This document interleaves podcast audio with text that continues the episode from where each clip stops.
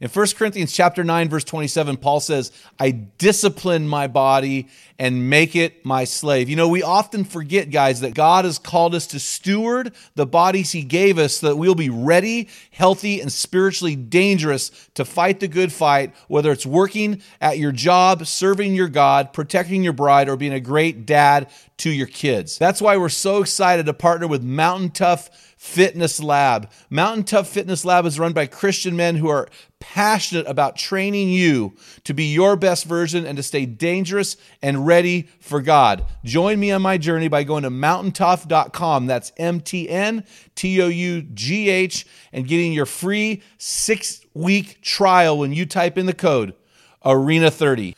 You won't be disappointed. Stay dangerous take at least one full 24 hour day off a week. Do that religiously. Uh, the Bible says that the Sabbath was made for man, not man for the Sabbath. And I'm telling you, take a day off. not the critic who counts, not the man who points out how the strong man stumbles or where the doer of deeds could have done them better. The credit belongs to the man who was actually in the arena, whose face is marked by dust and sweat and blood. From Men in the Arena, it's Equipping Men in 10. Our conviction is to call you into the arena of manhood, call you out of the faceless, nameless bleachers, and call you up to be the best version of you. Because when a man gets it, everyone wins. Enjoy today's episode. Men in the Arena Army. We, salute you. Hey guys, thanks for listening to this episode of the Men in the Arena podcast. This is Equipping Men in 10. I'm Jim Ramos, here with our co-host, and producer Dale Culver. Hey man, you got a man man word for me today? I do. My man word is group because Group. Yeah, every single Love that word. Listening, every single guy walking this planet needs to be in some sort of group. God, with other seriously, uh, why is it so hard for guys to get that? Uh, One out of 18, one out of 12, according to Patrick Morley in his book, The Christian Man, one out of 12 men in churches are in some kind of group. Wow, I don't get it. I, I mean, One out that's, of 12. that's, that's out of 100 guys. That's what? wow, Eight guys? yeah. I mean, that's that's horrible, man. That's just um, it's. I have two words for that. I have two words for your man word. Pathetic. You Guys- hyphenate that. Join. Go to our homepage, guys, and click join our program. Uh, man, we got some phenomenal men. They lead virtual groups as volunteers. They're volunteers. These are guys like you. They're just they're just amazing. In fact, we need more guys like you leading groups. If you're interested, uh, talk to us and we'll send you an application, put you through the interview process. But uh, but that's so important, man. We need guys need to be in groups. Yep, you need to be carrying each other's burdens. You lead what three a week? Yeah, You're in at least three, Yeah. I am. and you lead two, and you kind of co-lead the one on Wednesdays. What's the deal? Yeah, I mean, exactly. I'm I'm in some sort of uh, small three to four small groups a week where you know, and you might think that's a little extreme, but man, I have uh, such a community around me that like when life happens, I got dudes all over the place. it's so cool to have guys just rally. Yeah. I mean, just to, I don't ever have to think about what anymore. I just think about who. Yeah, my wife and I are getting older, and we would love to live like say. I don't know the Caribbean or whatever. Just uh, you know, I joke about that stuff. But what would happen? We uproot and we leave. We don't have our community anymore. You lose the We don't relationships. have our people. Well, we've had several friends that we love that have left, and they've they had a great community here, and now they're having to build a whole new community, and it's totally doable. Yeah. it's doable, especially with a church because you get into a church, you plug in. Sure. but uh, it's uh, we need community, guys. We Yeah. just need it. So that's a great word. We should probably do the whole podcast on that, but I'm not gonna. uh, I've got a wor- got a question here that I think is really good, and I was asked, how do you monitor your self care? You're in a group. You're in a group. anyway, you know what's funny is I have not done it well. I am exhausted. Uh, I'm having to take. I'm gonna have to take some extreme measures this summer to recover, because personally, I have not done a good job of monitoring my my own self care. And so let me so let me explain that to you. I had a couple things came on this year that was not were not expected. Three things. Uh, I took over uh, the chaplain position at a, a local university's football team. We started a men's service on Wednesday nights. It's a gathering where I'm preaching. And the transition between the country opening up post COVID has created an imbalance between digital and personal ministry. And so trying to find that balance. So those three things. And we bought a second house. So those four things actually have led to um, a very difficult year, fruitful year, but difficult. So here's what I am doing to reclaim that. Or here's what I typically would do to monitor myself. And I've done great over the years. I've 35 years in full time ministry and uh, have never had any issues with this. And so this is a good thing. So, but here's what I would say the first thing is set margins to rest and recover. Here's what I mean by that take at least one full 24 hour day off a week. Do that religiously.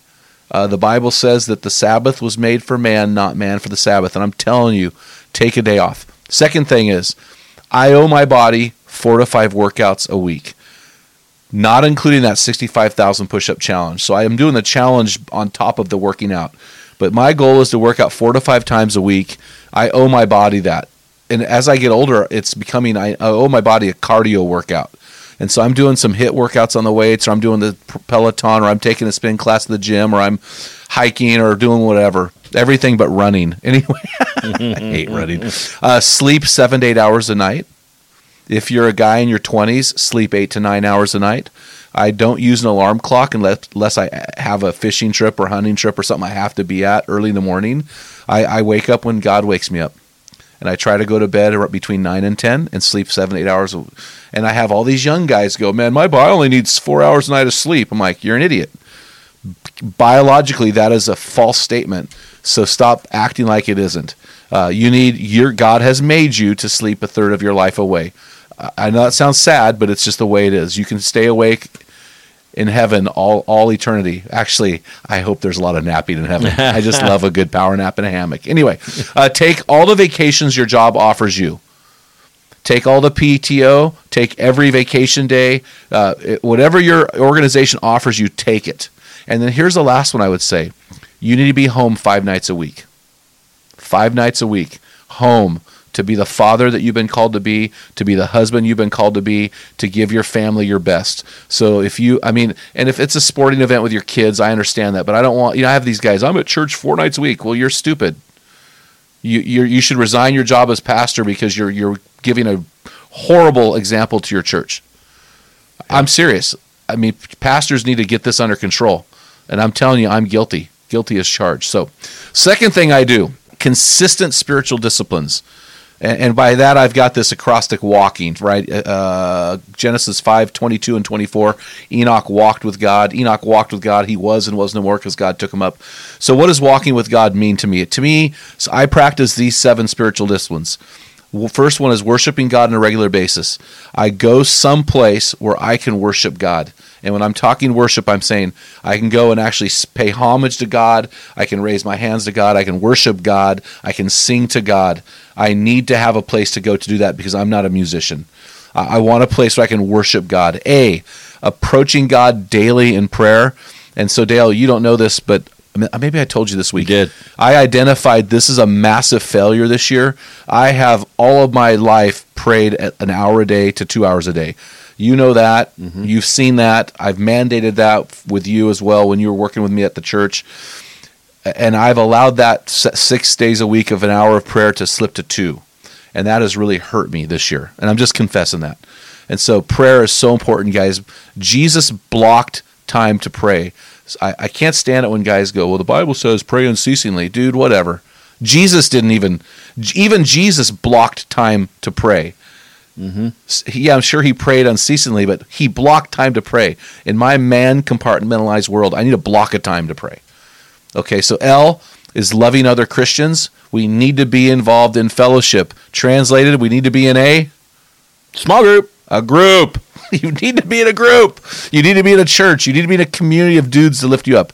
K, knowing the word of God. Man, I've this one here, bro. I mean, honestly, I can honestly say I'm a home run hitter here.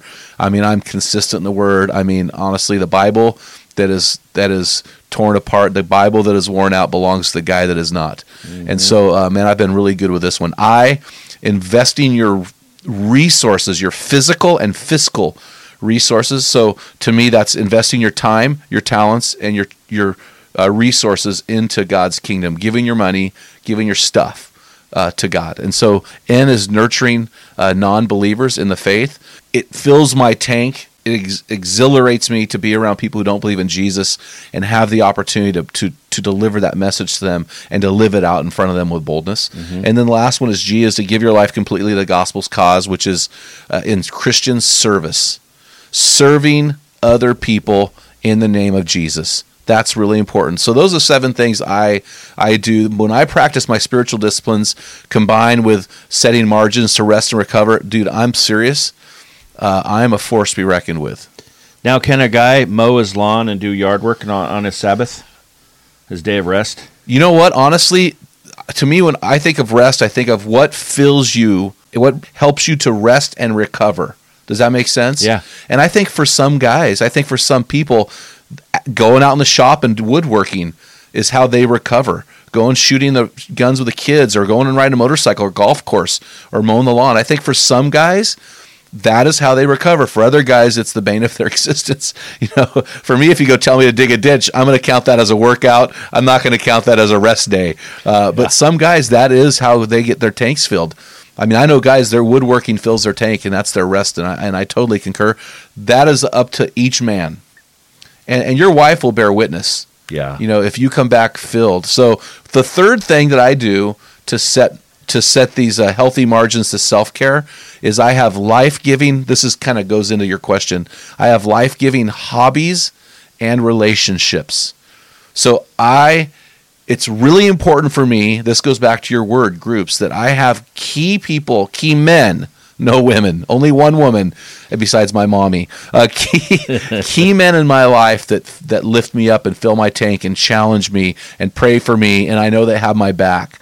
Uh, and then having life-given hobbies. I mean i one of the things i love now is i love to hunt with my adult sons and they love to hunt with me. It's just so it's the best of both worlds. I'm out there with guys i love doing something i love and so um, unfortunately there are guys who i used to hunt with who i no longer hunt with because when I come back, my wife goes, "You're worse than when you left," because these guys are suckers. They don't fill my tank. They don't give me life. They suck the life out of me.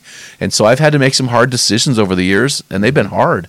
Um, but but that's tough. So I love to hunt. I love to hike. I love to work out. And my wife and I, because my wife loves to travel, that's her career. I've learned to love to travel because Shanna loves to travel. So I've taken that up as a life giving relationship and a hobby all in one. And so that's what I do, man. So, um, anything you want to add there, Dale?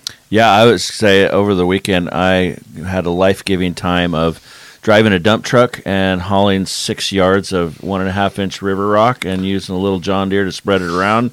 That was to me, seriously, when I dropped this stuff off, it was work. It was hard work and it was scary because you're doing something you're not used to. It was so good to be able to do that and just get uh, For sure. and feel like a man. Like, you know, I'm on a computer all the time, but I got to do some stuff. And you have to shift your. It's a weird shifting mechanism, Yeah, right? You have two yeah, levels, right? Yeah, Yeah.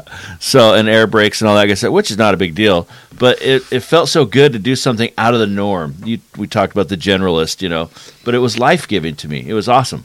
That yeah, and so that would be work. People would call that work, but because it's not what you do as a job, Yeah, I'm on a computer. it was life giving working for you. Absolutely. So that's really cool, Yeah. guys. So so there, there there's an answer to your question about self care. Hopefully that helps, guys. Dale, drive us home. Men, make sure you head on over to meninthearena.org and grab your free copy of Tell Them What Great Fathers Tell Their Sons and Daughters. And while you're there, click the Join Our Program button to join one of our international virtual teams.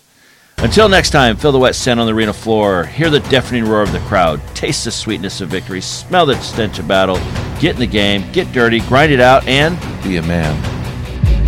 You've been listening to the Men in the Arena podcast. If you hunger to be your best version, then join thousands of men from around the world in our Men in the Arena forum on Facebook. This is the best place to have open discussions around the topic of biblical manhood. Make sure to explore our website at meninthearena.org, sign up for the weekly equipping blast, and take advantage of our many free resources designed to help you become your best version of a man. Thank you for listening to this episode of the Men in the Arena podcast. Remember, when a man gets it, everyone wins.